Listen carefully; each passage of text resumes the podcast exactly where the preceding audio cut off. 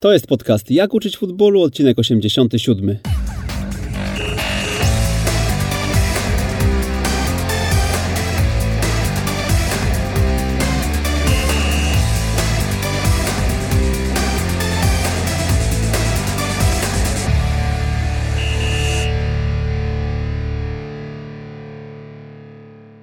Jak uczyć futbolu? Przy mikrofonie Przemysław Mamczak, witam serdecznie. O tym, e, o czym dziś będziemy rozmawiać, e, nie lubią rozmawiać najczęściej studenci AWF-ów.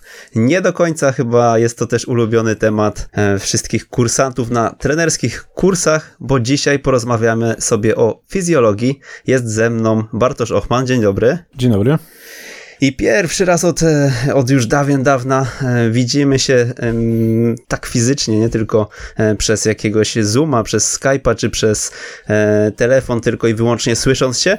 Nareszcie się mamy okazję spotkać, co prawda jeszcze nie w Warszawie, a, a we Wrocławiu, gdzie w siedzibie Radia Luz, tutaj zaprzyjaźnionego z nami, możemy nagrać te audycje. Mm, trenerze, no to zacznę od tego, żeby wprowadzić może e, kilka zdań o tym, e, e, kim pan jest i jak jest pan związany właśnie z tą piękną dziedziną nauki. Z dyscypliną piłką nożną. I z dyscypliną piłką nożną również. Ja nazywam się Bartosz Ochman, tak jak już pan powiedział. Pracuję na AWF-ie we Wrocławiu w katedrze fizjologii i biochemii i już pracuję tam 25 lat. E, w 2004 roku e, też uruchomiłem taką swoją firmę, założyłem, która zajmowała się badaniami e, wydolnościowymi w sporcie i firma funkcjonuje e, do dziś. E, badamy nie tylko piłkarzy, ale praktycznie zawodników z wszystkich dyscyplin. Z lekkiej atletyki, z wioślarstwa, dotyczy to zarówno osób zdrowych, jak i niepełnosprawnych. I tutaj od razu powiem, że właśnie badania w e, innych dyscyplinach, one trochę rozszerzyły horyzont również. My głównie dzisiaj porozmawiamy sobie o piłce, no i właśnie o tym, e, o tych badaniach, bo e, realizuje pan e, test, który sam pan wymyślił, algorytm, który, który pan, którego pan jest twórcą, tak? Ale ja już nie będę tutaj się mądrzył, tylko pozostawiam głos. W ogóle ideą firmy, którą stworzyłem, były badania w warunkach naturalnych. To miało bardzo duże znaczenie akurat na początku wieku XXI zostały wprowadzone e, ergospirometry, bo ponieważ urządzenie do badań wydolnościowych właśnie nazywa się ergospirometrem, to jest takie bardzo zaawansowane urządzenie, e, o którym można nawet poczytać w internecie, jak wyglądała w ogóle jego ewolucja. Na początku było bardzo duże, a praktycznie na początku wieku, tak jak wspomniałem, zostało ono zminimalizowane i teraz waży około kilograma. Dało I co to, ciekawe, tak? jest bardzo teraz, y, y, bardzo teraz jest na topie, bo ostatnio wszyscy mieliśmy masę maski, e, ergospirometr to te maski, w których często widzimy, prawda, e, zawodników testowanych. Tak, ale jeszcze maska to ona tylko tak naprawdę zbiera powietrze wydychane, natomiast kluczowym, e, kluczowe urządzenie zawodnik ma albo na plecach, albo tutaj w okolicach klatki piersiowej i tak jak powiedziałem, jest ono niewielkie i pobiera próbki w tempie praktycznie z każdego oddechu pobiera próbkę i ją analizuje. Z każdego oddechu jest zbieranych około 100 parametrów, tak naprawdę 5 parametrów parametrów wyjściowych, a 100 parametrów e, to są parametry, które są pośrednio z nich e, określane i na tej podstawie oceniamy e, wydolność. Algorytm powstał i mógł powstać dopiero po bardzo wielu badaniach wykonanych. No aktualnie mamy już, jak tak popatrzyłem na bilans firmy, 5760 osób przebadanych z różnych dyscyplin sportu, z tego gro z piłki nożnej, bo ponad 4000 już zawodników. Mhm, to tutaj już y, mi się nasuwa temat prezentu, który pan przygotował, akurat jak mówimy o tej liczbie. Dla naszych słuchaczy to już może wyprzedzimy trochę fakty i opowiemy o nim. E, ponad 4000 badań i co z nich pan wyciągnął i e, czym się teraz podzieli? Te, z tych 4000 badań, które były robione w piłce nożnej tylko, te badania były wykonywane w klubach od pierwszej ligi do czwartej, czyli pierwsza liga jest określona, e, ta, która jest e, w prezencie, e, to jest ekstraklasa i druga liga to pierwsza liga i tak dalej. Są tam przedstawione podstawowe parametry, które są oceniane z ergospirometrycznie, czyli z badań wydolnościowych. Jest podana średnia, minimalna wartość, maksymalna i odchylenie standardowe. Także jak ktoś sobie zrobi takie badania wydolnościowe, będzie się mógł porównać, na jakim jest y, mniej więcej poziomie e, w stosunku do tych badań.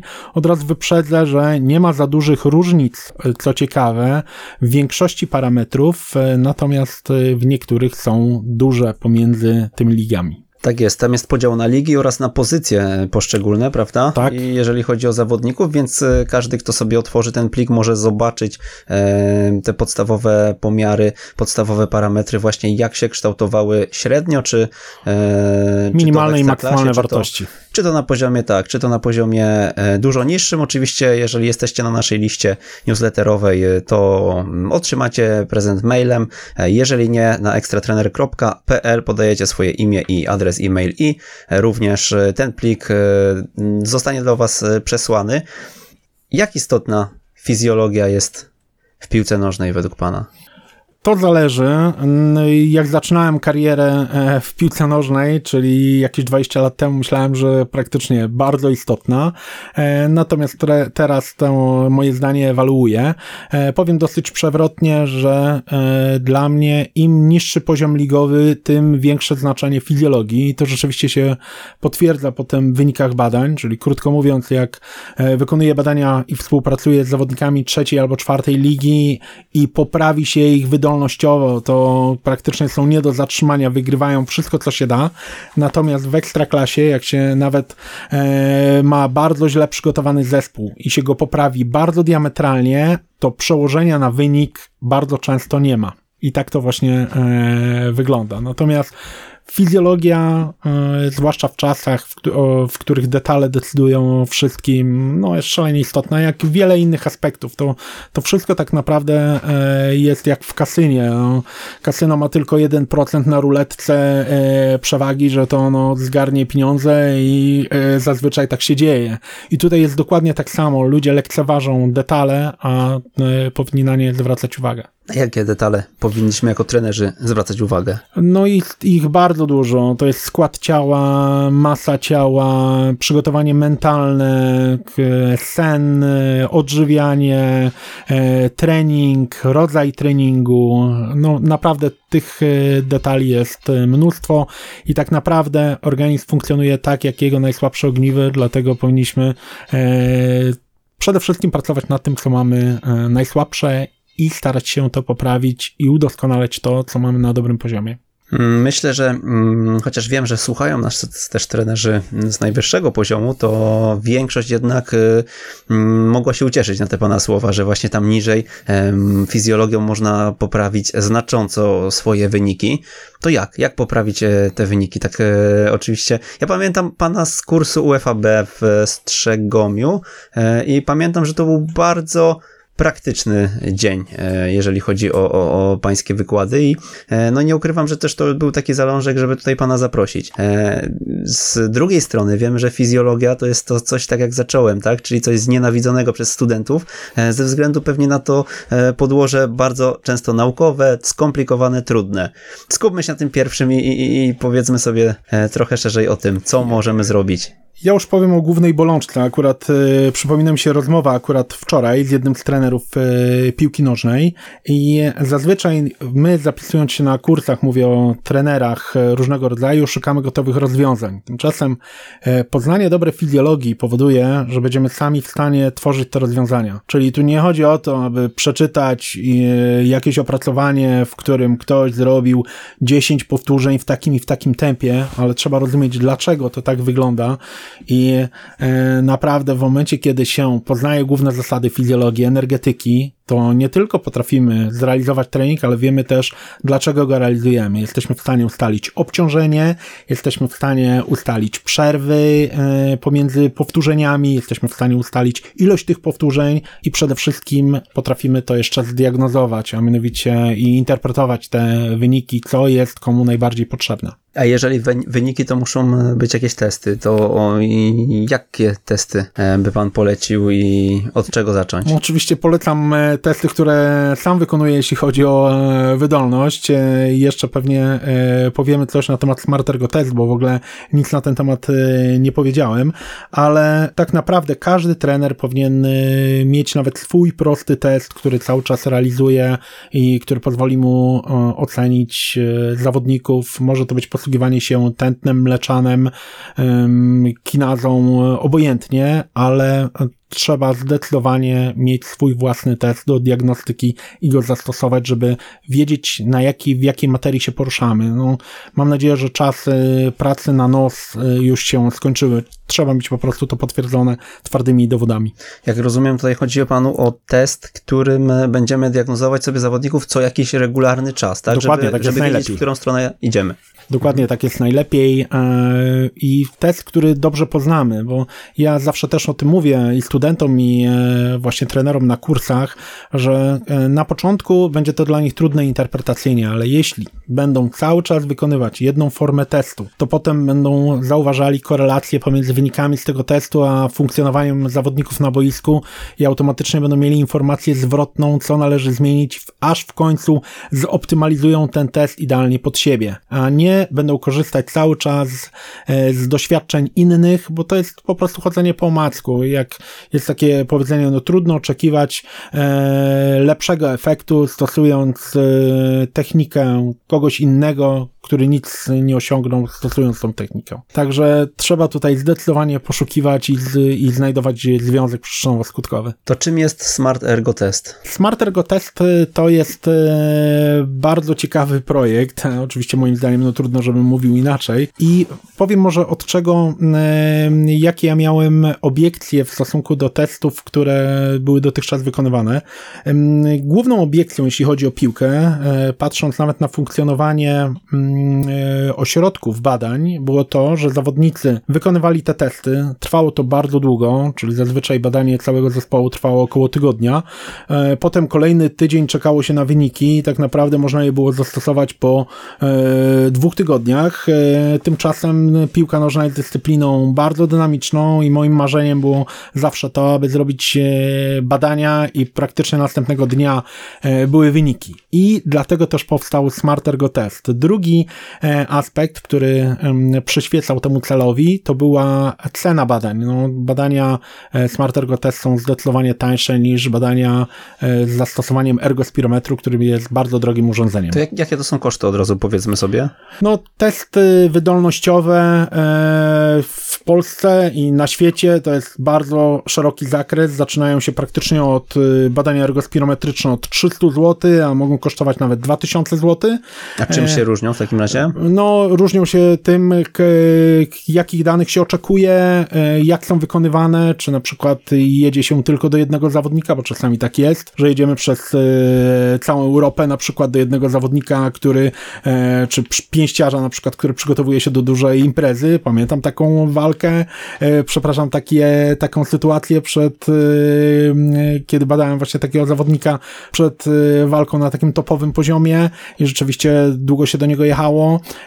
Także to jest główny, główny czynnik, czyli co badamy i jakie są koszty związane w ogóle z dojazdem do klienta. Mm, ale to mówimy o już Smart Ergo teście. Nie, mówimy Nie. o badaniach no ergospirometrycznych. A Smart Ergo test to jest mniej więcej jaki koszt? Nie, no Smart Ergo Test to są badania, które kosztują 150 zł i e, Smart Ergo Test to powstał na podstawie badań e, ergospirometrycznych właśnie tej dużej liczby zawodników, 5700 i praktycznie uzyskuje się te same wartości, co są w ergospirometrze, jedynie na podstawie rejestracji tętna i prędkości biegu w teście. Teraz jeszcze pracujemy na to, aby to było w ogóle możliwe do uzyskania z normalnej aktywności, czyli na przykład e, dla lekkoatletów z biegu maratońskiego, a dla piłkarza na przykład z małych gier, czyli rejestrują tylko akcje serca i tempo e, w, w tego rodzaju aktywności i ma wszystkie badania e, takie, jak będziecie mieli Państwo w tym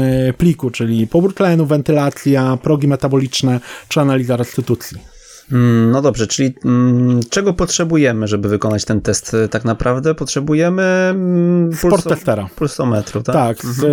E, pulsometru, sport testera, najlepiej z paskiem, e, który będzie miał jeszcze pomiar prędkości, bo tak naprawdę, aby wykonać test Smart Ergo Test, trzeba się zalogować na stronie, wypełnić ankietę, bo niezbędne są takie dane jak wiek, masa ciała, wysokość, obwody, wszystko jest opisane. W przypadku piłkarzy jeszcze poziom ligowy i pozycja na boisku, a następnie same wartości z testu. Test jest prosty, polega praktycznie na przebiegnięciu czterech okrążeń ze wzrastającą intensywnością. Pierwsze okrążenie na 25% mocy, drugie na 50, 75 i 100. Test jest nieeksploatujący, a naprawdę można uzyskać dokładnie te same dane co z badania ergospirometrycznego. I co jest kluczowe, e, cały zespół piłkarski jest w stanie zrobić te badania w 20 minut i uzyskać e, wyniki po godzinie i można je od razu aplikować. Mm, cztery okrążenia 400-metrowe, tak? 400-metrowe, mhm. może być 8 200-metrowych, może być nawet 10. Tutaj nie ma bardzo ścisłych kryteriów, ponieważ e, sam algorytm jest zbudowany na podstawie sztucznych sieci neuronowych, także algorytm bazuje głównie na zachowaniu się prędkości w stosunku do kosztu, jakim, jaki jest odzwierciedlone w, e, w tętnie, czyli w akcji serca.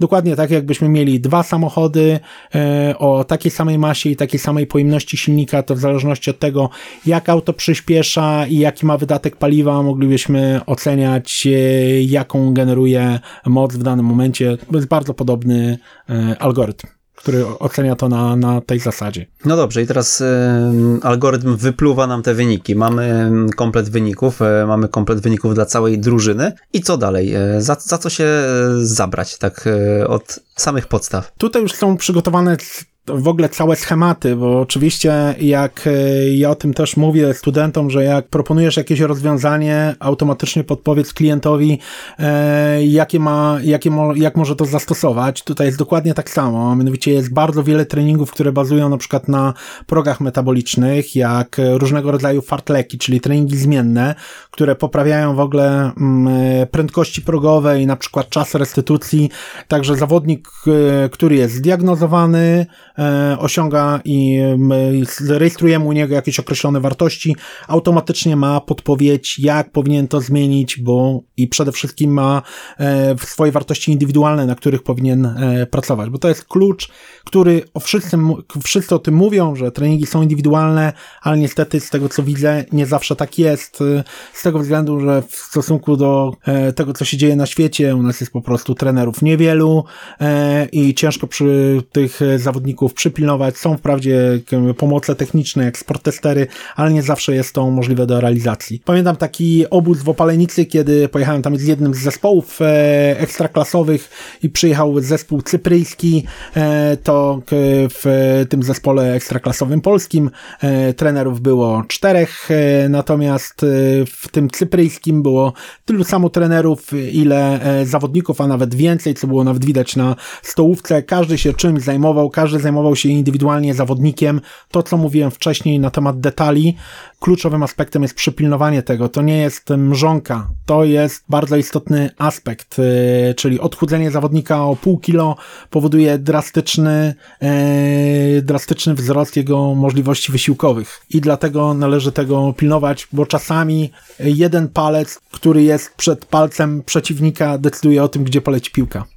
Rozumiem, że to jest kwestia indywidualna i nam będzie pewnie tutaj w radiu e, bez tych e, wykresów i bez wszystkich wyników e, trudno o tym opowiedzieć, ale spróbujmy, spróbujmy może naszym słuchaczom przedstawić, jakie są możliwe schematy, do, które, które podsuwacie później do pracy, bo rozumiem, że otrzymując wyniki jednemu zawodnikowi zalecacie tlenówkę, tak bardzo upraszczając, a drugiemu pracę, nie wiem, w metodzie obwodowej, czy... A raczej raczej tak nie jest, e, z tego względu, że tego y, w tym to już by się nikt nie połapał. E, zazwyczaj są e, proponowane rozwiązania globalne, a różnica po prostu polega na tym, że każdy zawodnik realizuje to w swoich zakresach wynikających z badań. W zależności oczywiście od tego, jaki, jakiego rodzaju to jest trening, ale weźmy na przykład trening pod uwagę, trening fosfagenowy, który polega na bieganiu z maksymalną intensywnością na określonym odcinku i tak naprawdę my wykonujemy ten trening trening do momentu, aż mieścimy się w określonym czasie, czyli biegniemy na, z maksymalną prędkością, na przykład na dystansie 30 metrów i po, na pełnych wypoczynkach biegamy te 30-metrowe odcinki do momentu, aż mieścimy się w określonym czasie. Przypuśćmy 3 sekund i 45 setnych. W momencie, kiedy ten czas się wydłuża, zawodnik kończy trening, natomiast jego kolega może go kontynuować dalej, czyli jeden zawodnik wykona 6 powtórzeń, a drugi 14. I to jest właśnie indywidualizacja e, i ma ona uzasadnienie przede wszystkim teoretyczne. Ja na to też zwracam uwagę, jak rozmawiam z trenerami, e, czasami pytam, e, dlaczego to zastosowałeś, jaki był cel. No i fajnie jest, jak trener potrafi odpowiedzieć na to pytanie. Jak rozumiem, to 3,45 to jest właśnie wynik testu i tak, interpretacja tych badań. Przebiegnięcie, które... mhm. przebiegnięcie, bo to jest wcześniej jest poprzedzony innym pomiarem, wprawdzie nie właśnie smartergo testem, ale na przykład jest to pomiar na radarze, gdzie my mierzymy jaki jest czas przebiegnięcia odcinka 30-metrowego mm, i na tej i to stosujemy jako punkt odniesienia do treningu. Mhm, no dobrze, dla kogo mm, jest Smart Ergo Test? E, czy mm, wiadomo, że na poziomie profesjonalnym jak najbardziej można to zindywidualizować, e, ale pytanie, czy jak już zejdziemy dużo niżej, mm, jesteśmy w stanie jeszcze, czy to już jest trochę przerost formy nad treścią? Nie, no Smart Ergo Test jest absolutnie dla każdego, bo testy Smart w ogóle teraz już jest kilka klubów, które korzystają tylko z tego rozwiązania, e, czyli patrząc na to, jak, jak, jak jest uniwersalny, w ogóle zrezygnowały mimo e, braku braku przeszkód finansowych y, to kompletnie się przestawiły tylko i wyłącznie na badania Smart Ergo Test. One są absolutnie dla każdego, i dla amatora, i dla e, totalnego zawodowca, bo ideą tutaj jest poprawa aktualnych wartości e, wydolnościowych. My za, tak naprawdę Smart Ergo Test ocenia stan zawodnika, czy biegacza, czy obojętnie e, osoby wykonującej test na dzień dzisiejszy, a idea polega na tym, żeby po prostu te parametry poprawiać i test ma e, przede wszystkim uświadomić zawodnikowi, na jakim on jest poziomie, a po drugie zaproponować mu formy treningowe, dzięki którym będzie on mógł to poprawić.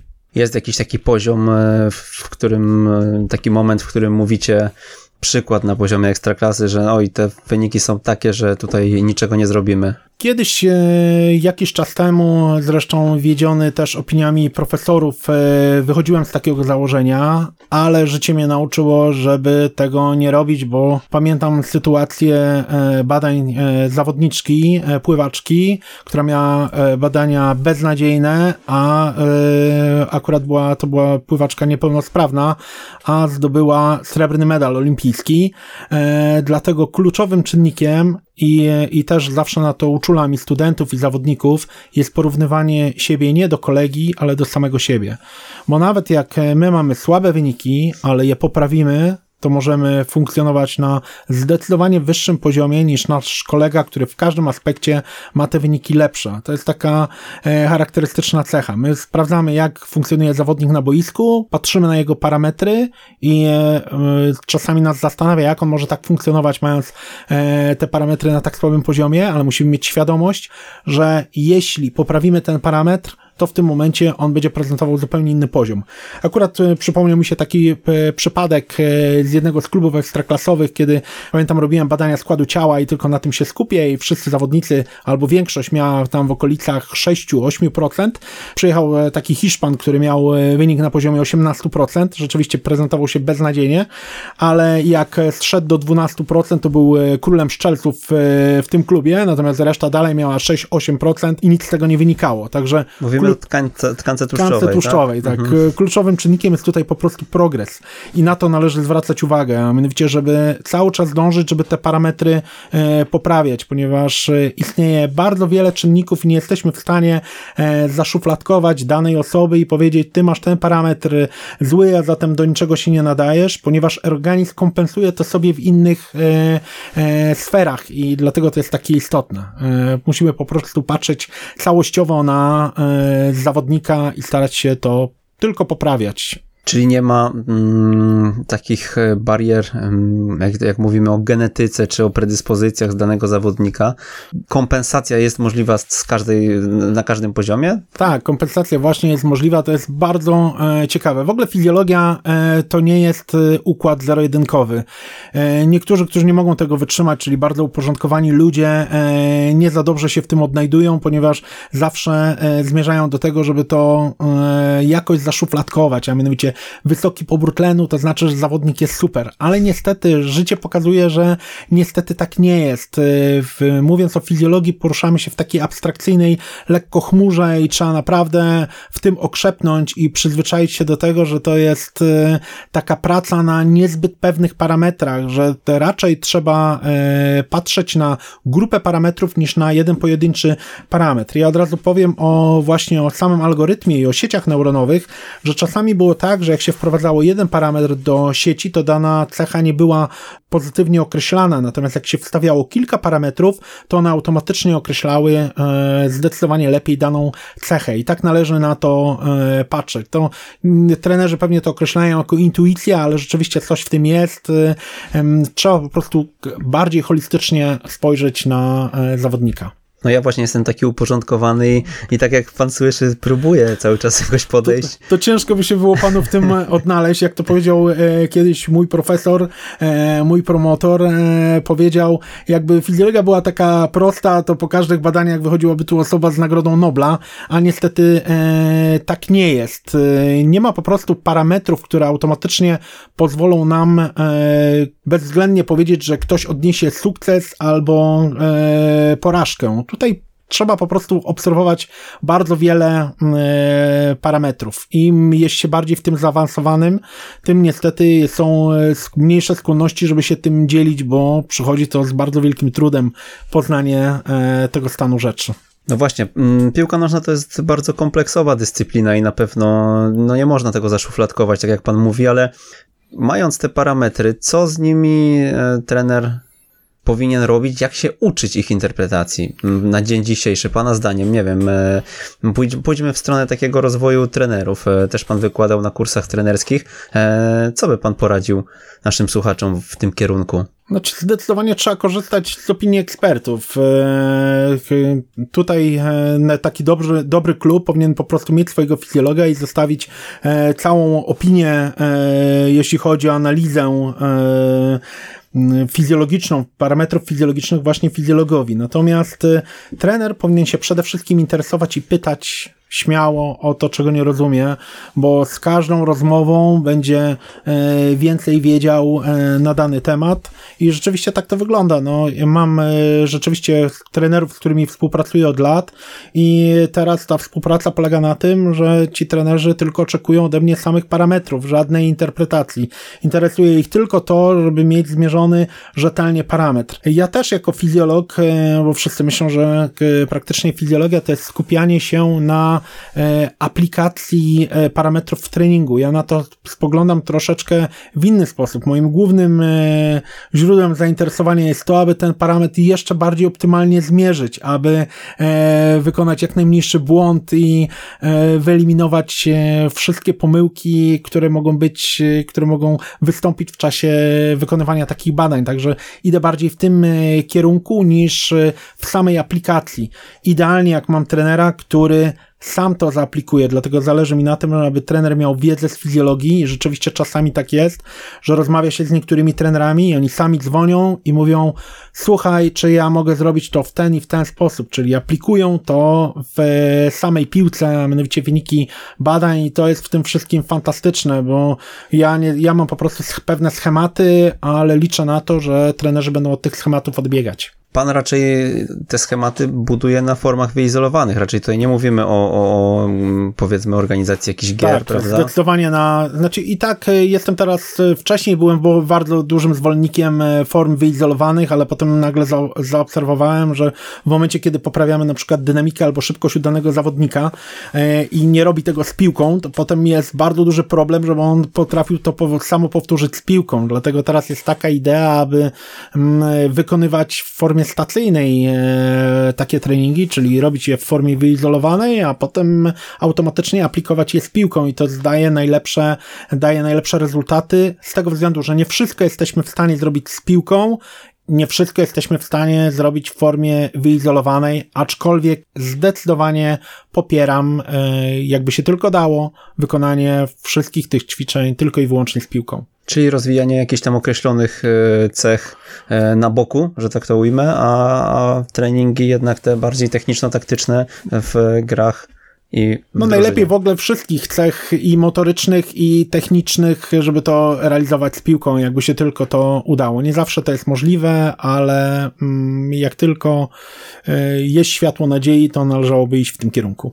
Mhm. No dobra, mm, czas restytucji, bo pamiętam, że podkreślał Pan na naszym spotkaniu, że jest to mm, chyba kluczowy dla Pana e, parametr, jeżeli chodzi o, o piłkarza. Znaczy w ogóle restytucja jest jednym z ważniejszych e, parametrów. E, w ogóle jakiś czas temu, czyli z 20 lat temu, e, restytucja była głównym markerem, w którym obserwowano i postęp zawodników. Ja pamiętam, od razu podam przykład takich dwóch zawodników, których badałem jakiś czas temu. Podaję ten przykład, jak, jak, jak to wygląda, w którym właśnie wyjaśni, jak istotna jest restytucja. W dodatku w tym pliku, który Państwo dostaniecie, zwróćcie zwróćcie uwagę, że praktycznie jedyny parametr, który różni się pomiędzy pierwszą, drugą, trzecią i czwartą ligą istotnie, to jest właśnie restytucja. Pamiętam właśnie taką, taki dzień, kiedy przyjechał akurat do mnie zawodnik z ekstraklasy i przyjechał zawodnik e, trzecioligowy z ojcem. E, ojciec tam narzekał, że zawodnik słabo funkcjonuje. Wykonali testy wydolnościowe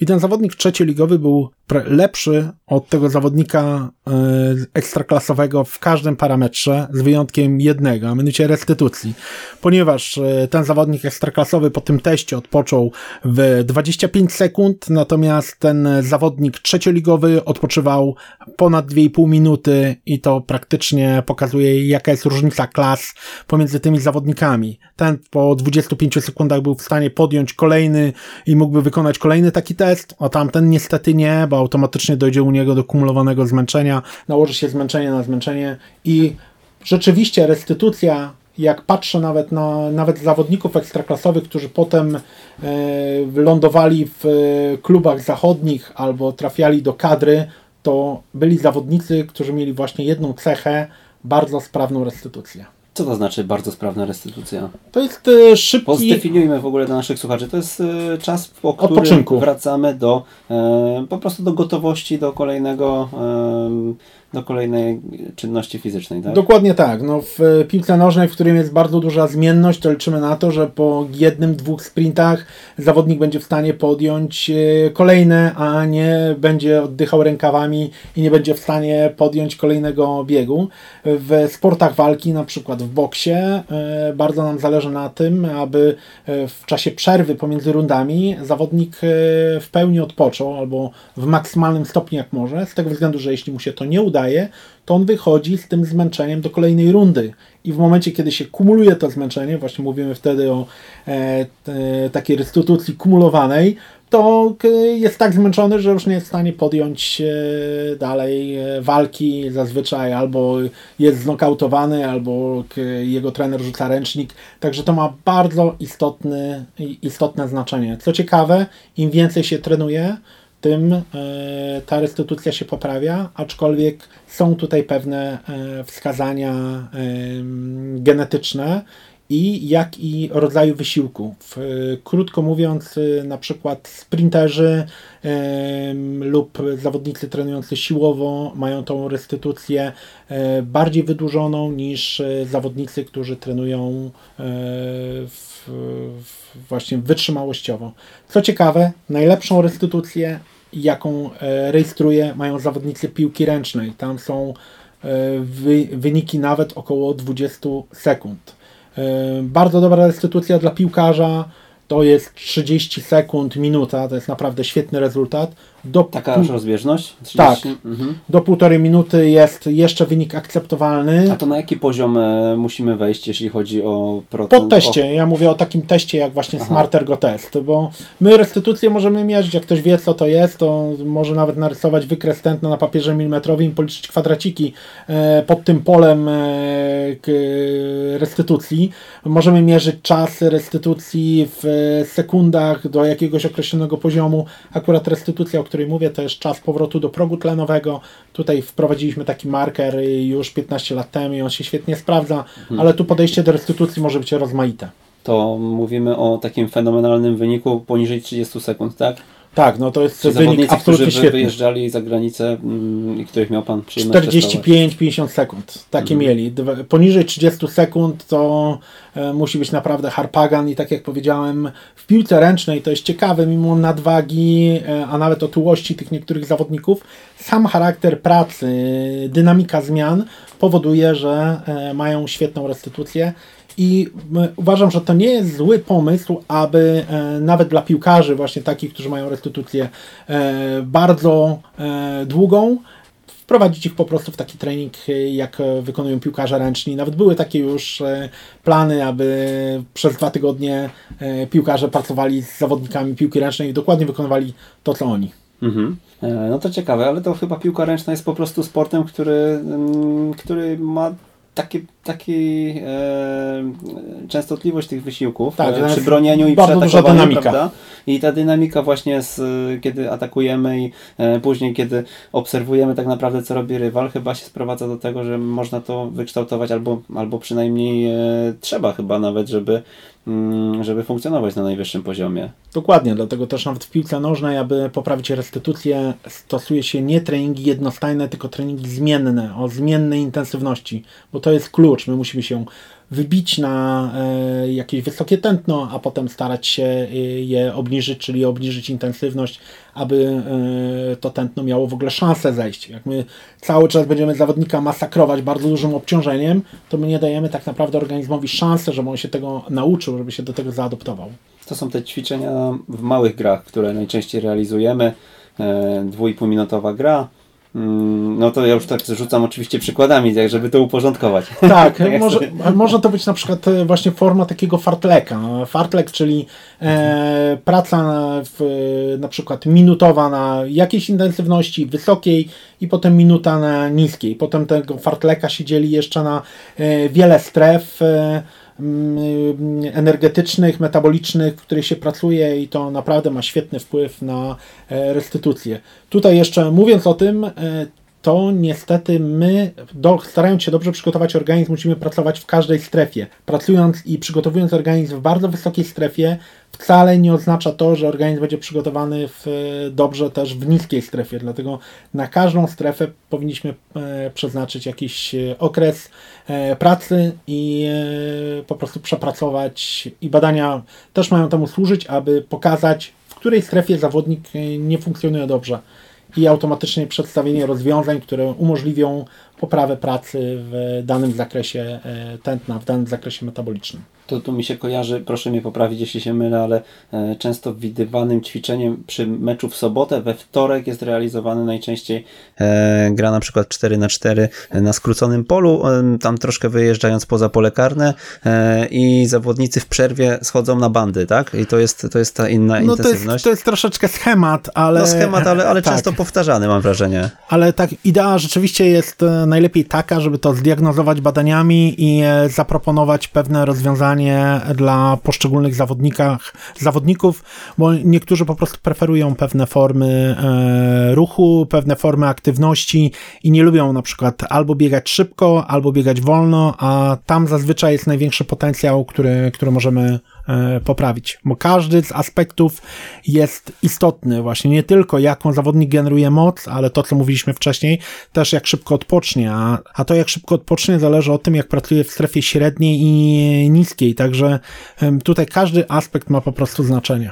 No i tu, tu jest właśnie to, dlaczego ta fizjologia jest taka skomplikowana i e, dlaczego tak. ci studenci tyle razy podchodzą później do egzaminów. No miejmy nadzieję, że to się nie zmieni i będą podchodzić.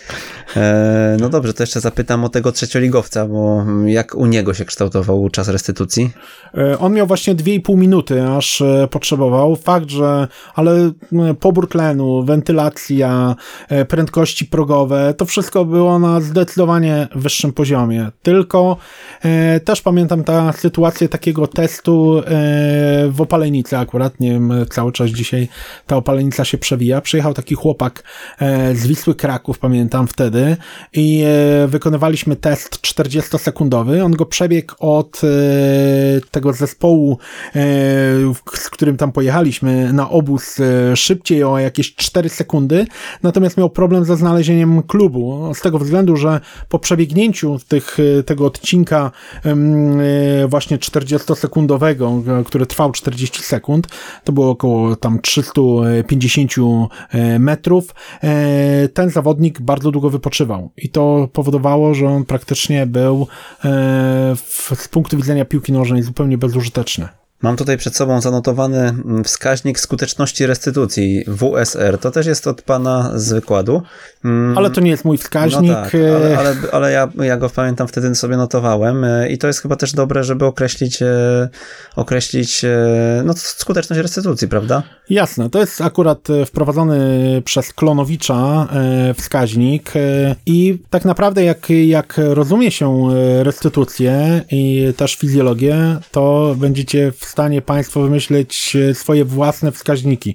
To jest tylko pewna propozycja, która obejmuje e, badanie właśnie tętna w restytucji, bo tam jest badanie tętna spoczynkowego z pierwszej minuty i piątej minuty e, restytucji. Na tej podstawie obliczanie wskaźnika, który jest dosyć powszechny i można go znaleźć w internecie i ma też ramy, a mianowicie na podstawie tego wskaźnika można się zorientować, czy trening był bardzo intensywny i czy realizacja tego treningu w takim tempie doprowadzi nas do przetrenowania, czy tak naprawdę e, nic nam nie daje, bo ten wskaźnik powinien po każdej aktywności oscylować w sporcie zawodowym od, w zakresie od 50 do 60%, a w sporcie w ogóle od 60 do 80%.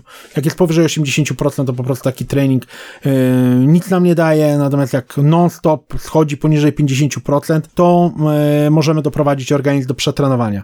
Ale pamiętam zawodników, którzy każdą aktywność, właśnie te, za, takie zakapiory mocne, e, zawsze po każdym treningu schodzili poniżej 50% i tych objawów przetrenowania nie mieli. Także też trzeba e, brać poprawkę na ten stan rzeczy i na ten indywidualizm, o którym mówiliśmy wcześniej. O, tutaj myślę, że duża, duża wartość, ja przytoczę ten wzór e, V2 minus V3 przez V2 minus V1 i to wszystko mnożymy razy 100%, gdzie V1 to tętno spoczynkowe, V2 to tętno z pierwszej minuty e, restytucji i V3 tętno z piątej minuty, prawda?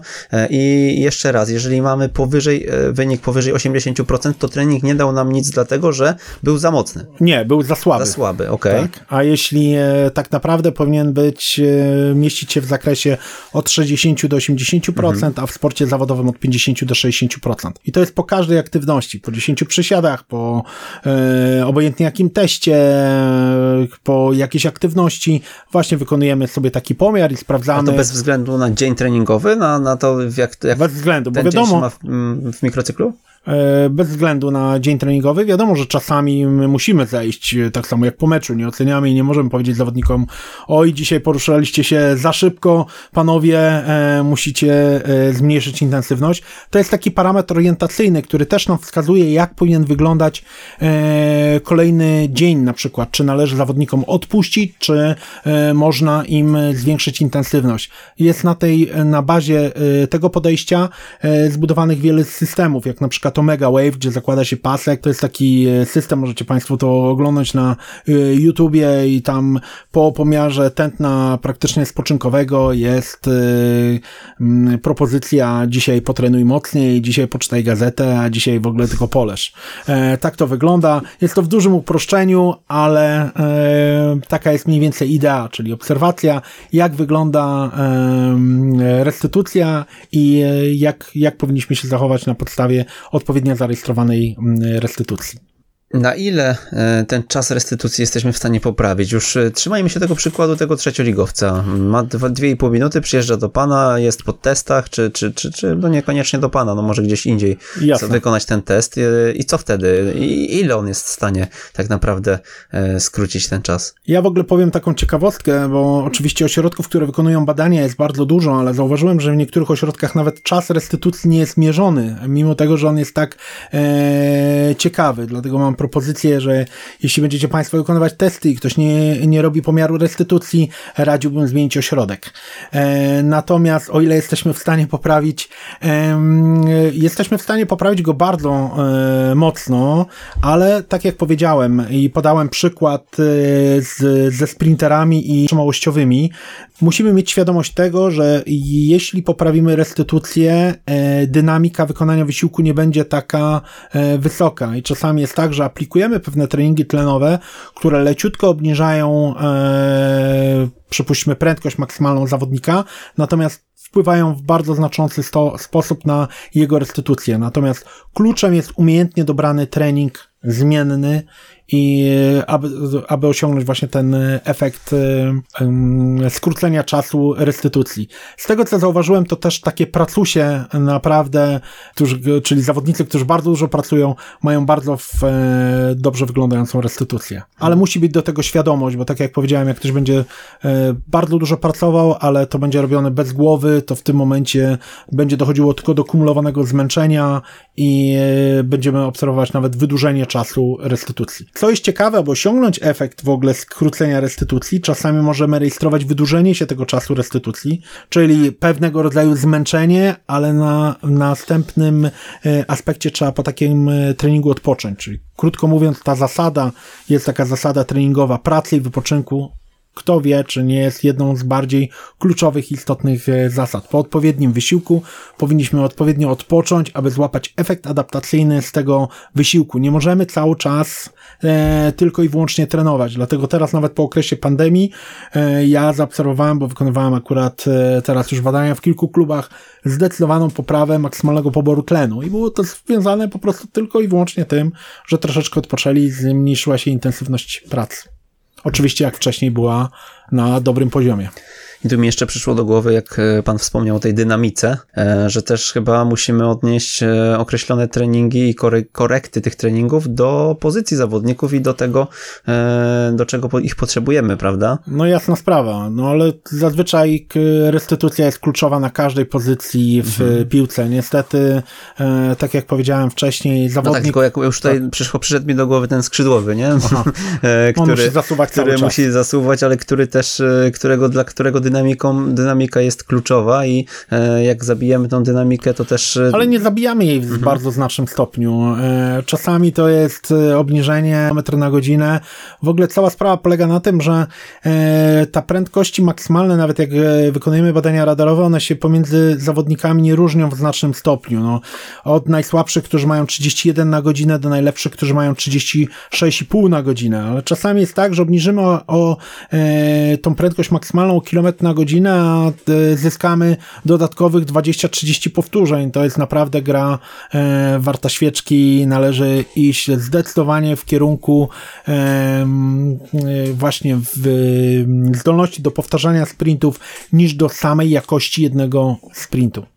Raport stanu zdrowia, e, to jeszcze e, chciałbym omówić. Sobie też mam, zanotowałem badanie składu ciała. E, jak to wygląda u Pana i mm, na czym polega? O, to też temat rzeka. To ewaluowało e, bardzo mocno przez ostatnie lata. Najpierw e, używałem takiego urządzenia, do, e, które mnie mierzyło w sposób na podczerwień grubość fałdów, ale teraz używam USG i uważam, że jest to absolutnie świetna metoda.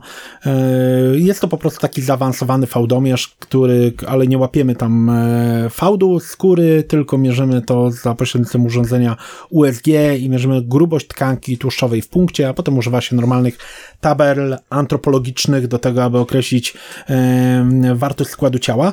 Powiem tylko, że w piłce nożnej dla mnie skład ciała jest szalenie istotny. Znam nawet trenerów, którzy e, bazowali tylko i wyłącznie na tym, czyli wchodzili do jakiegoś zespołu i automatycznie go odchudzali i mieli zdecydowanie zdecydowanie lepsze rezultaty.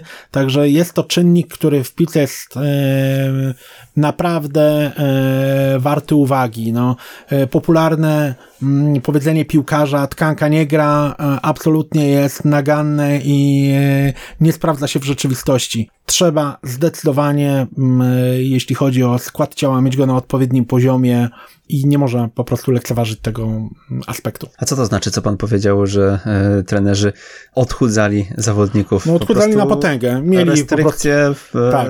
jeżeli chodzi o odżywianie były no, nałożone, tak? Były restrykcje głównie dotyczące składu ciała od kar i zawodnik musiał sobie z tym poradzić. Mhm. Miał pewnego rodzaju propozycje, ale i tutaj jest, nasuwa mi się też kolejny taki pomysł, a mianowicie, że zawsze jak był zawodnik, który miał problem z tkanką, e, to tak naprawdę e, cały czas stał w miejscu, nie, nie wykonywał żadnego progresu. Mianowicie też to, jak sobie zawodnik podchodzi do tego problemu, pokazuje też jego siłę mentalną. Czy on jest w stanie to e, okiełznać. Skoro widzę amatorów 40-paroletnich, którzy są w stanie naprawdę osiągnąć wy, wymarzoną albo mocno obniżyć e, masę ciała, a nie jest w stanie tego zrobić zawodowiec, no to e, daje do myślenia.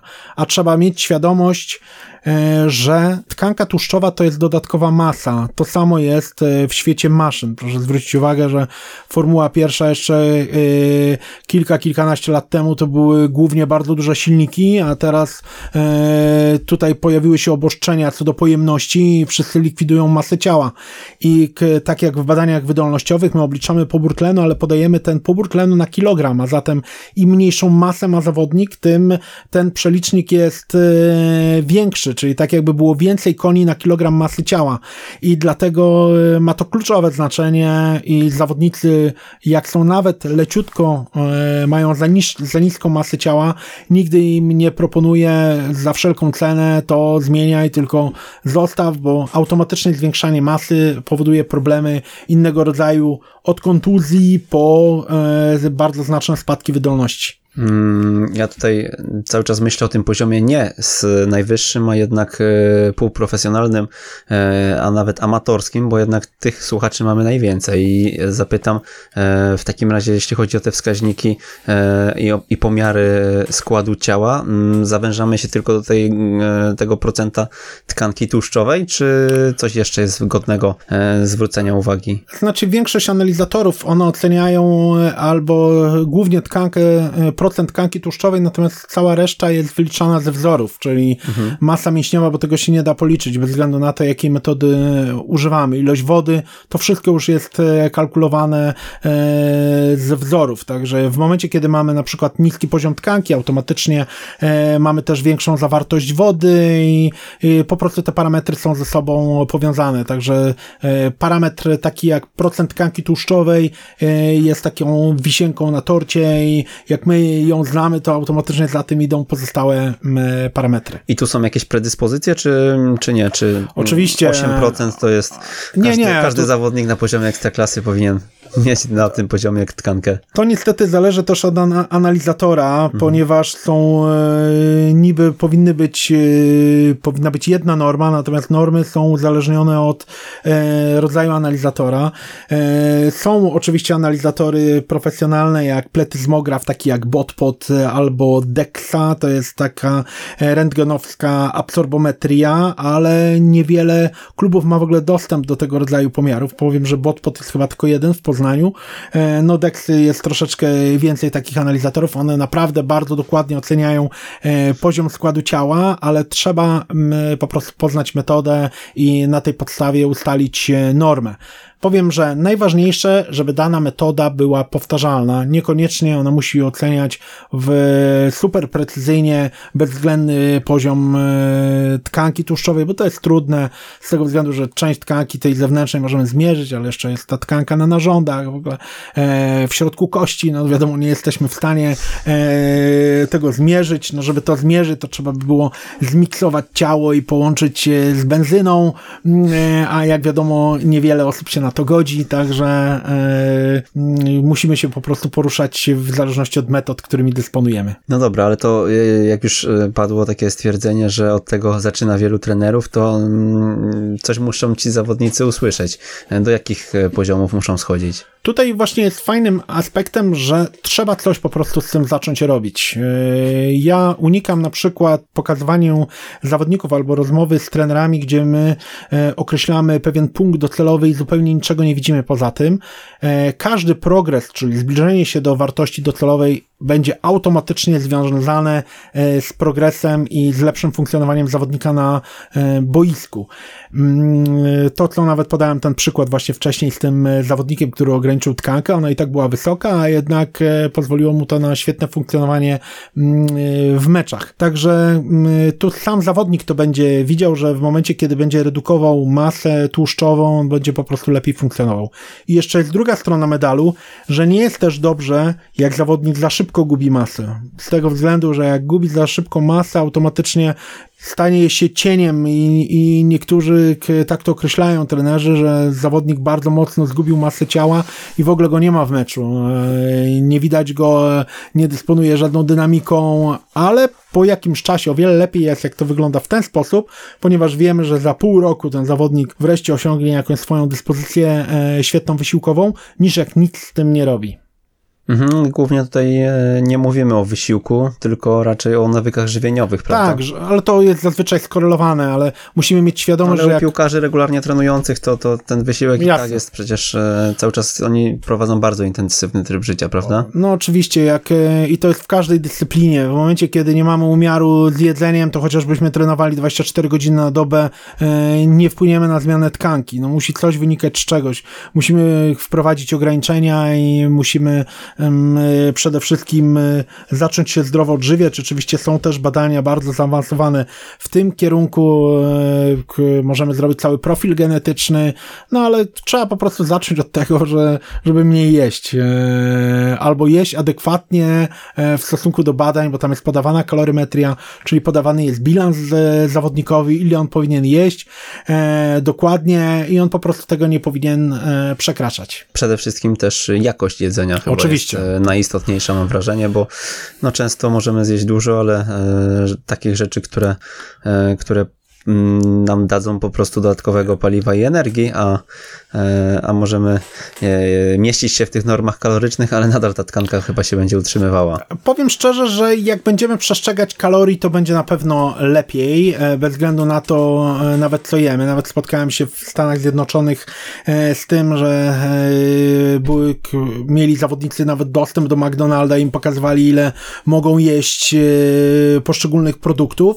Także w pierwszej kolejności tego trzeba pilnować, bo jak będzie zachowany bilans kaloryczny, to naprawdę zacznie się chudnąć, natomiast bezwzględnie y, trzeba odżywiać się zdrowo, bo to ma przełożenie na funkcjonowanie innych organów i na wiele innych czynników, także zdecydowanie nawet te badania właśnie genetyczne, które powiedziałem, to jest tam, one są profilowane nawet pod kątem używania poszczególnych, poszczególnego rodzaju tłuszczu, czyli jakiego oleju powinniśmy używać, to naprawdę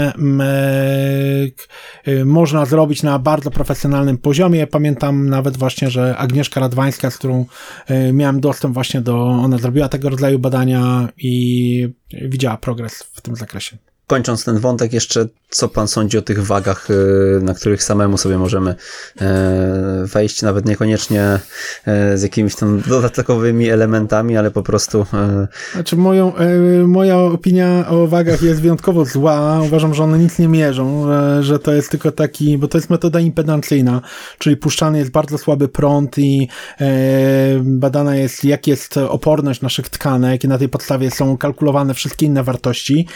W mojej metodzie, właśnie tej która bazuje na USG, e, ja najbardziej doceniam to, że w ogóle ta metoda nie uwzględnia ani masy, ani wysokości. Poziom tkanki tłuszczowej jest oceniany jedynie na podstawie grubości fałdów, natomiast w wagach, jak pan wpisze e, wysokość inną albo masę, to tam się potrafi to zmieniać jak w kalejdoskopie. Pamiętam taki przypadek zawodnika z Bydgoszczy, który e, schudł 3 kilo i nagle z 14% tkanki spadł na 3 na właśnie takiej wadze, a zatem e, no jest to bardziej rzeźbiarstwo figurowe e, niż rzeczywista metoda pomiarowa. Także raczej radziłbym użyć nawet prostego wzoru Nycha albo jakiegoś wzoru do oceny tkanki tłuszczowej na podstawie wzrostu i masy, niż korzystanie z takich urządzeń, które o dziwo mają bardzo dużą popularność, e, nawet w bardzo zaawansowanych e, laboratoriach. Zupełnie jest to dla mnie niepojęte. Nie wiem, czy się ktoś nad tym zastanawiał. E, e, oczywiście w niektórych klubach, jeszcze jak jesteśmy przy tym temacie, to widziałem, że zawodnicy już e, płacąc kary za mm, tkankę, już poznali te urządzenia lepiej niż ich producenci. Wiedzieli, że muszą być e, bardzo dobrze nawodnieni przed badaniem, że najlepiej, żeby wyjść na badanie od razu spod prysznica, no były naprawdę kombinacje alpejskie. Sam przecierałem oczy, jak pomysłowy jest zawodnik piłki nożnej. E, no tak, tak. Właśnie to kwestia nawodnienia to jest e, najczęstszy zarzut właśnie przy tej metodzie e, pomiarowej. Ja tak sobie skaczemy trochę, trochę z różnych wątków, ale mam jeszcze jeden cytat z pana. Mamy wydolność taką jak nasz najsłabszy punkt organizmu. Tutaj się pan odnosił do metabolizmu mięśniowego, e, serca i wentylacji, czyli układu oddechowego, prawda? Tak, y, bo ja wspomniałem o tym wcześniej. Rzeczywiście organizm funkcjonuje tak, jak mu pozwala na to jego najsłabsze ogniwo. Zresztą y, można by to było przenieść na praktycznie każdą y, dziedzinę życia, nawet, nie wiem, na świat audio, czyli jak mamy super wzmacnia, czyli super odtwarzacz kompaktowych płyt, jak połączymy je bardzo kiepskim kablem, to to wszystko będzie słabo grało. Dokładnie tak samo jest w przypadku przypadku organizmu, a mianowicie badania między innymi temu służą. One, one mają nas uświadomić, gdzie my mamy największą rezerwę, bo czasami trzeba y, w, zadziałać na ten aspekt, delikatnie go poprawić i wpłynie to na zdecydowanie lepsze funkcjonowanie całego y, naszego organizmu. Dlatego temu służą badania. Badania krótko mówiąc, pozwalają nam zaoszczędzić e, najistotniejszy e, aspekt, e, który mamy do zaoszczędzenia, mianowicie czas. Czyli z badaniami jesteśmy w stanie osiągnąć ten sam efekt w czasie znacznie krótszym niż tych badań nie mając. Dlatego poprawa najsłabszego ogniwa jest tutaj jak najbardziej uzasadniona. Czyli bazując tutaj na samych treningach biegowych na przykład, może nam to nic nie dać, jeśli mięśniowo nie będziemy w stanie y, za, tym, za tym, co wypracowaliśmy, jeśli chodzi o układ oddechowy, nadążyć. Znaczy, człowiek akurat jest tak skonstruowany, że on się rozwija równomiernie i ten support dla poszczególnych organów automatycznie jest zapewniany. Natomiast ja mówię o przypadkach, no powiem takich patologicznych, czyli tam, gdzie jest po prostu pewna dysfunkcja o której nie wiemy, jak na przykład krzywa przegroda nosowa, czyli niepełna wentylacja, i która uniemożliwia nam e, pobranie odpowiedniej ilości powietrza i automatycznie operacja tej przegrody będzie powodowała zdecydowany e, skok wydolności, jak krzywe kończyny, które powodują bardzo duże zmiany w, e, w technice biegu, po prostu cały organizm musi funkcjonować na bardzo podobnym poziomie. Jak mamy e, bardzo mocny silnik, to musimy też mieć bardzo dobrą karoserię, e, która utrzyma ten silnik w ryzach, że on nam nie wypadnie e, podczas jazdy na zakręcie. Tutaj raczej idzie to w tym kierunku, dlatego mm, ja nie wiem, czy pan pamięta, na wykładzie podzieliłem to rzeczywiście na układ oddechowy, układ krążenia, który zawierał krew, serce i wszystkie naczynia krwionośne i układ mięśniowy. Czyli tak jak wiadomo, że chodzi o dostarczenie tlenu z zewnątrz do mięśni, ale na przykład jak mamy bardzo niski poziom hemoglobiny, a ona przenosi ten tlen, no to w tym momencie mimo bardzo sprawnego układu oddechowego i układu mięśniowego, czyli że e, mamy bardzo dużo mitochondriów, czyli takich struktur, które odbierają ten tlen, to w przypadku niskiego poziomu hemoglobiny nie będzie zachowany, e, zachowana ta optymalna wyda, wydolność i wydajność i dlatego warto podnieść hemoglobinę, aby ten system pracował na e, maksimum swoich możliwości. Dobra, to na koniec się pobawimy w, w taką symulację. Wchodzi pan do klubu na poziomie czwartej ligi, okręgówki, no powiedzmy, e, z szansami na awans. Od czego pan zaczyna? Jak, jak zawsze, od, tutaj Co ciekawe, to nie ma znaczenia, e, gdzie, bym, e, gdzie bym wszedł, e, czy to by była rzeczywiście Smart okręgówka. Tak, e, musi być e, diagnostyka. Diagnostyka to jest po prostu podstawowa sprawa w każdej dziedzinie. No, proszę zwrócić uwagę, jak ktoś jest źle zdiagnozowane i to obojętnie nie dotyczy tylko fizjologii, to automatycznie generuje to olbrzymie koszty, bo naprawia pan albo nie to, co trzeba. Musi być diagnostyka. Jak wiemy, na czym e, stoimy, to w tym momencie możemy e, wykonywać dalsze działania. Tutaj nie ma specjalnych różnic e, pomiędzy pracą w klubie ekstraklasowym, a pracą w klubie e, czwartoligowym. Jedynie różnice polegają na pewnie na możliwości, tak, na mhm. możliwościach, na środkach, na ilości ludzi, którzy są zaangażowani, bo często właśnie w takim klubie na niższym poziomie ligowym trener jest skazany sam na siebie i on musi sam wszystko zorganizować, niestety. Natomiast na wyższym poziomie są odpowiednie osoby, E, które mogą e, realizować poszczególne zadania. Natomiast tutaj schemat jest zawsze identyczny.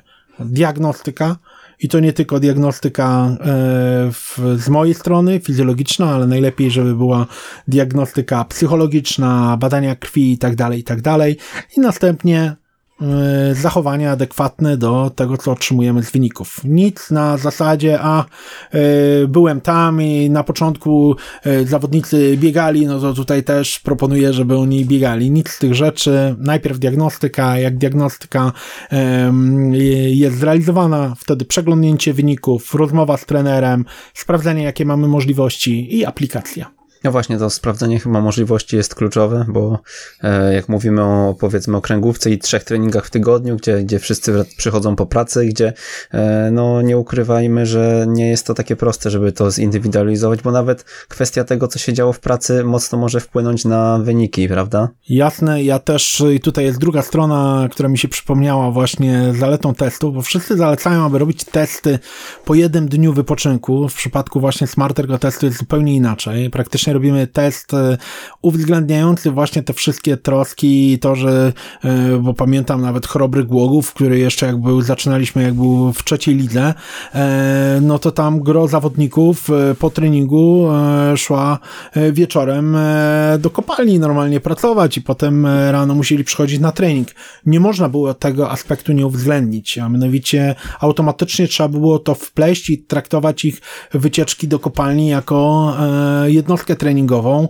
Nie można powiedzieć, a mnie to nie interesuje, e, co ty tam robiłeś, tylko niestety cała sprawa polega na tym, e, aby to uwzględniać. Dlatego pojawiające się zegary, e, czyli sport testery tej nowej generacji, prowadzą nawet analizę snu i ona jeszcze nie jest używana, ale niedługo będzie i będzie to wszystko rozpatrywane, czy zawodnik się wyspał, czy nie i na tej podstawie będzie kolejna aplikacja, bo tu wszystko jest istotne. Zawodnik nie jest tylko tylko zawodnikiem e, na treningu. On jest zawodnikiem przez cały czas i dlatego warto zwracać uwagę na e, każdą formę aktywności. Rzeczywiście to widzę u tych naprawdę dobrych trenerów, że oni szukają kontaktu z zawodnikiem, że oni rozmawiają, oni pytają, jaka jest sytuacja w domu, e, czyli cały czas próbują go leczyć właśnie tak całkowicie, próbują do, do, doszukiwać się danego stanu rzeczy, ponieważ wprowadzenie my, my nie jesteśmy w stanie wszystkiego poprawić, nawet super dobranym treningiem. Musimy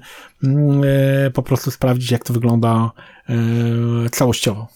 Nawet pamiętam, mówił Pan o pomiarze tętna też porannego w tym kontekście właśnie, żeby, żeby, żeby znać swój organizm i w momencie, kiedy jest ono e, plus 10 na przykład, no to wiemy, że albo jesteśmy przetrenowani, albo jakieś przeziębienie się zaczyna, prawda? E, znaczy, w ogóle tętno poranne to ono pokazuje, e, jakim, jaki był koszt dnia poprzedniego, czyli rzeczywiście jest to często wykorzystywane, głównie przez trenerów w lekkiej atletyce, czyli jak my wykonujemy treningi i właśnie dochodzi do kumulowanego zmęczenia,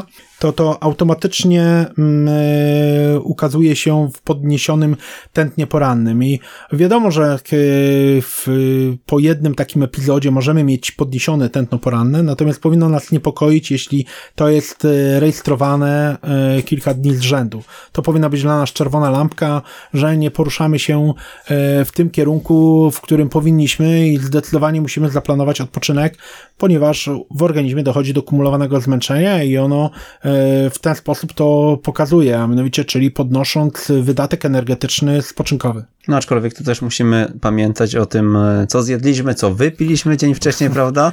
No bo jak ktoś sobie strzelił dwa piwka, to też może je odczuć. No tylko, żeby nie robił tego każdego dnia. E, bo... No oczywiście ja znów mówię o tym poziomie trochę niższym, prawda? Jasne. Bo e, no, no, no, ta fizjologia jest jednak bardzo zawiła. Tak jak powiedziałem, zwracamy uwagę na detale i staramy się tutaj zadziałać adekwatnie do, mm, do tego, co rejestrujemy. Jaki zegarek by pan polecił zawodnikom e, albo trenerom, którzy mogą tym zawodnikom zegarek jakiś e, zasugerować? Zdecydowanie teraz, zresztą sam takich używam. E, ja preferuję firmę Polar niż firmę Garmin. Z tego względu, że bardzo jest fajnie mierzone tutaj tętno. Poleciłbym Polar Vantage. Tam został wprowadzony teraz taki nowy czynnik, który jest związany z plikiem ADATA, czyli za każdym razem e, z komputerem, to e, ściągany jest ten plik ADATA, e, w tym pliku jest zapisane rozmieszczenie satelit i jest bardzo precyzyjnie mierzona prędkość. Co ciekawe, w ogóle nie współpracuję z firmą Polar, bo nie wiem, czy nie brzmi to jak lokowanie produktu, ale po prostu używam... A ile on kosztuje, ten vintage? Tam są, te vintage są dwa, a mianowicie jeden to jest w wersji M i drugi jest w wersji V, E, o ile się nie mylę, ten wersji M, no to jest dosyć drogi, e, kosztuje około 1000-1100 zł, e, ta mhm. wersja V 1000 chyba 800 zł i niestety niezbędny jest zakup do tego paska na klatkę piersiową, z tego względu, że pomiar z nadgarstka niestety na razie bardzo kuleje i to żadna firma nie, nie skonstruowała systemu, z której byłbym zadowolony.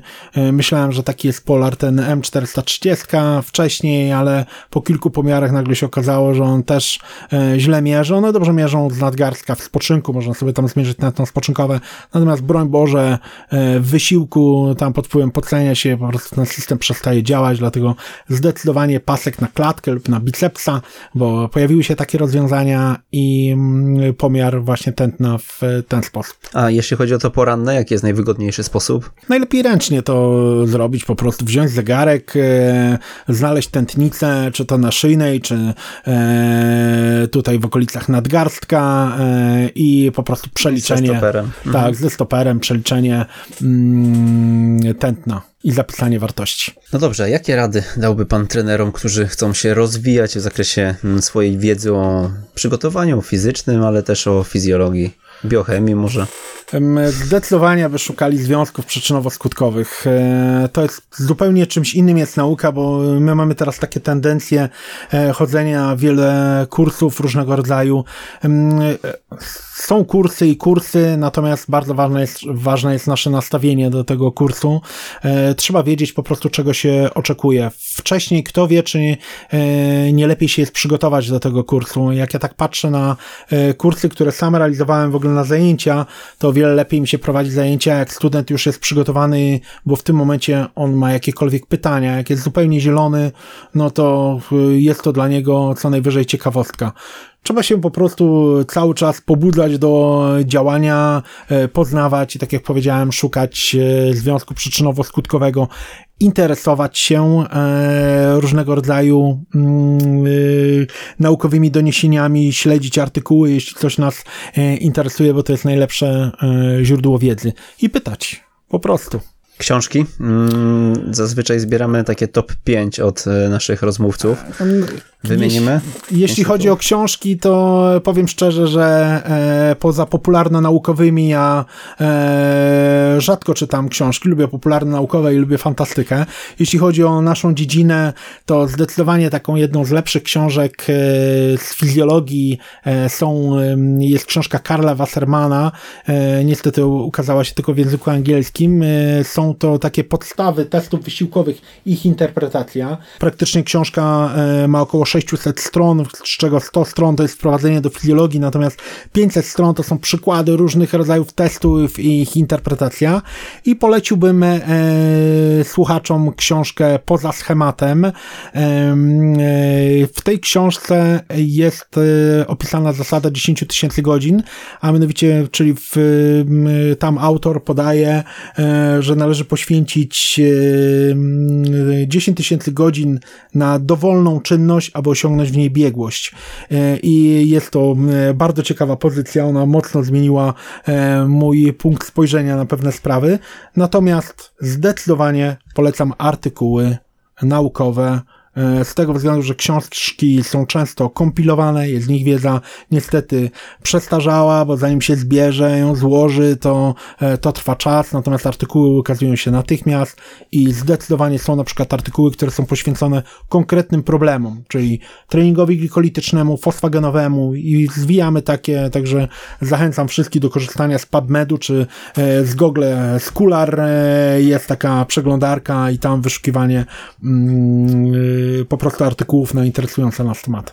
Mm, a propos tej pierwszy, tego pierwszego tytułu e, autorstwa Wassermana, tak? Tak, Karla. E, ja bym zapytał jeszcze, tam są też e, właśnie poka pokazane mm, treningi, jakie nie, nie, się nie, odbywały bo... później już, w jakie zostały wprowadzone, czy? Nie, bo tam jest, to jest głównie książka bardziej pod kątem medycznym. Tam Aha. są raczej osoby zdrowe i z różnego rodzaju patologicznymi odchyleniami i to jest takie ciekawe, bo pozwala nam określić, w którym kierunku kierunku patologicznym zmierzamy, a nie jest to, nie jest to książka stricto e, sportowa. Dlatego powiedziałem, że nie wiedziałem, czy to ona zainteresuje słuchaczy, ale zawsze można przeglądać, jak to wygląda i jak wygląda e, test. Bo potem, jeśli chodzi o parametry fizjologiczne, to wiadomo, im więcej, im wyżej, tym lepiej. E, tutaj to jest łatwe w interpretacji. Natomiast niektóre odchylenia od normy, one są bardzo ciekawe. Ja w naszym rankingu książek, bo też mieliśmy tutaj kilka odcinków temu e, taką rozmowę, polecałem współczesny system szkolenia w zespołowych grach sportowych. To mhm. AWF Katowice tak. E, pod redakcją e, Adama Zająca i Jana Chmury. Tutaj też tak jeśli chodzi o poukładanie sobie tego wszystkiego w głowie, myślę, że dużo tam, no ona jest też bardzo obszerna, nie wiem czy miał pan do czynienia. Tak, nawet ją polecam studentom, ale tak jak powiedziałem, piłka jest bardzo dynamiczna. Mhm. Tutaj się. Są już jakieś zmiany od tego czasu, tak? Y, zmian jest e, absolutnie mnóstwo i wiele propozycji. Mhm. E, idealnym rozwiązaniem jest e, poznawanie zasad bazowych i konstrukcje, do czego wszystkich namawiam, własnych treningów, które będą miały oparcie teoretyczne. Okej, okay, rozmawialiśmy przed audycją, że jeśli ktoś chciałby wykonać Smart Ergo Test, Mamy, taką, mamy taki mały bonus dla słuchaczy, jak uczyć futbolu i e, dwie osoby pan bezpłatnie przebada, tak? Tak. Tak zrobimy. No to co, kto pierwszy, ten lepszy? Czy jakieś pytanie wymyślimy konkursowe, żeby utrudnić? Nie, niech, niech damy wolną rękę e, słuchaczom, czyli dwie osoby, które się e, zgłoszą i wyślą wynik lub... I, inaczej, zrobimy tak. Na kontakt małpaekstratrener.pl musicie przesłać maila w tytule Smart Ergo Test, a w treści napisać nam jedno zdanie, które zapamiętaliście z dzisiejszej naszej rozmowy. o, świetnie. Dwie, dwie pierwsze osoby, e, które to zrobią, otrzymują, e, ja przekieruję po prostu tutaj bezpośrednio do e, pana Ochmana i już sobie ten test wykonacie. Tak? Tak, świetnie. Tak, ja przypominam o prezencie, o tym, o czym rozmawialiśmy na ekstratrener.pl, te wszystkie wyniki, o tym mówiliśmy już wcześniej, więc nie będę się powtarzał, będą do odbioru, trzeba się zapisać na nasz newsletter i tak już na sam koniec zapytam, czy było jakieś takie pytanie albo zdanie w Pana życiu, które coś zmieniło, jeśli chodzi o pracę zawodową?